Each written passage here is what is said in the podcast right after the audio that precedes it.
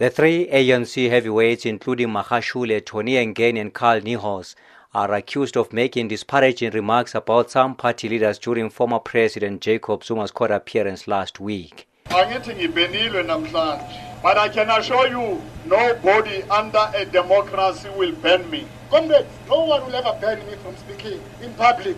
No one will ban me from speaking in public. You want me to tell to the TC? Go ahead. You want to tell me to court? Go ahead. Then battled ANC Secretary General is also accused of continuing to sow divisions in the organization by speaking out against some party decisions, especially the step aside rule.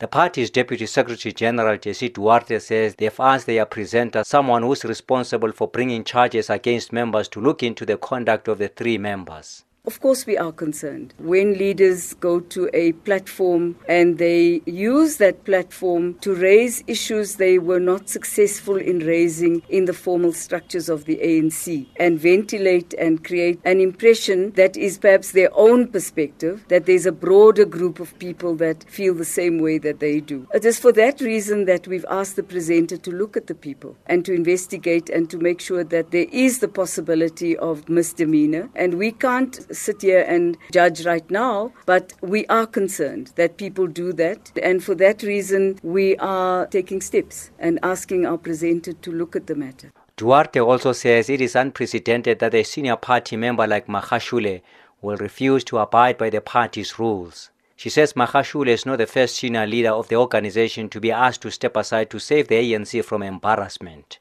Let me remember the people who've stepped aside voluntarily and who they are. Sbu Ndebele, ambassador to Australia, was accused of some tender issue, stepped aside from the NEC immediately, came home from Australia on his own, didn't have to be asked. When the trial was over and his name was cleared, he went back to DIRCO and said, Can I get my job back? And they gave him his job back. Pallo Jordan, whose history in the ANC is second to none, he was accused of something. He chose not to embarrass the ANC. He stepped aside. There's Mdu Manana. He stepped aside as a deputy minister. So it is unprecedented for a senior leader of the ANC not to want to protect the organization in terms of Rule 2570 and accept the organization's discipline in this regard. The ANC Deputy Secretary General says the party's resolution on step aside is not appealable, insisting that it is wrong for some party members to say the ANC constitution is in contravention with the Bill of Rights. Voluntary organizations in this country might be declared unconstitutional if they go against the Bill of Rights. The constitution of the ANC does not offend in any part, any portion of the constitution of the Republic of South Africa. You join the ANC voluntarily and you take an oath to abide by its constitution and the rules that are contained therein. And uh, we need to enable NGOs and organizations like ourselves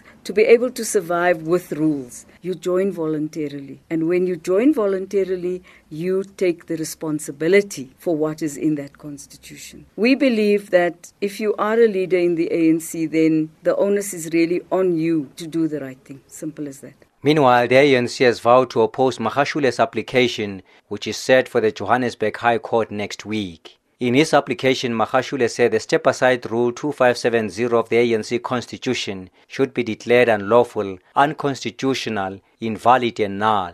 He also charged that the letter issued by his deputy Jesse Duarte suspending him be null and void. I am Tebu Mokobo in Johannesburg.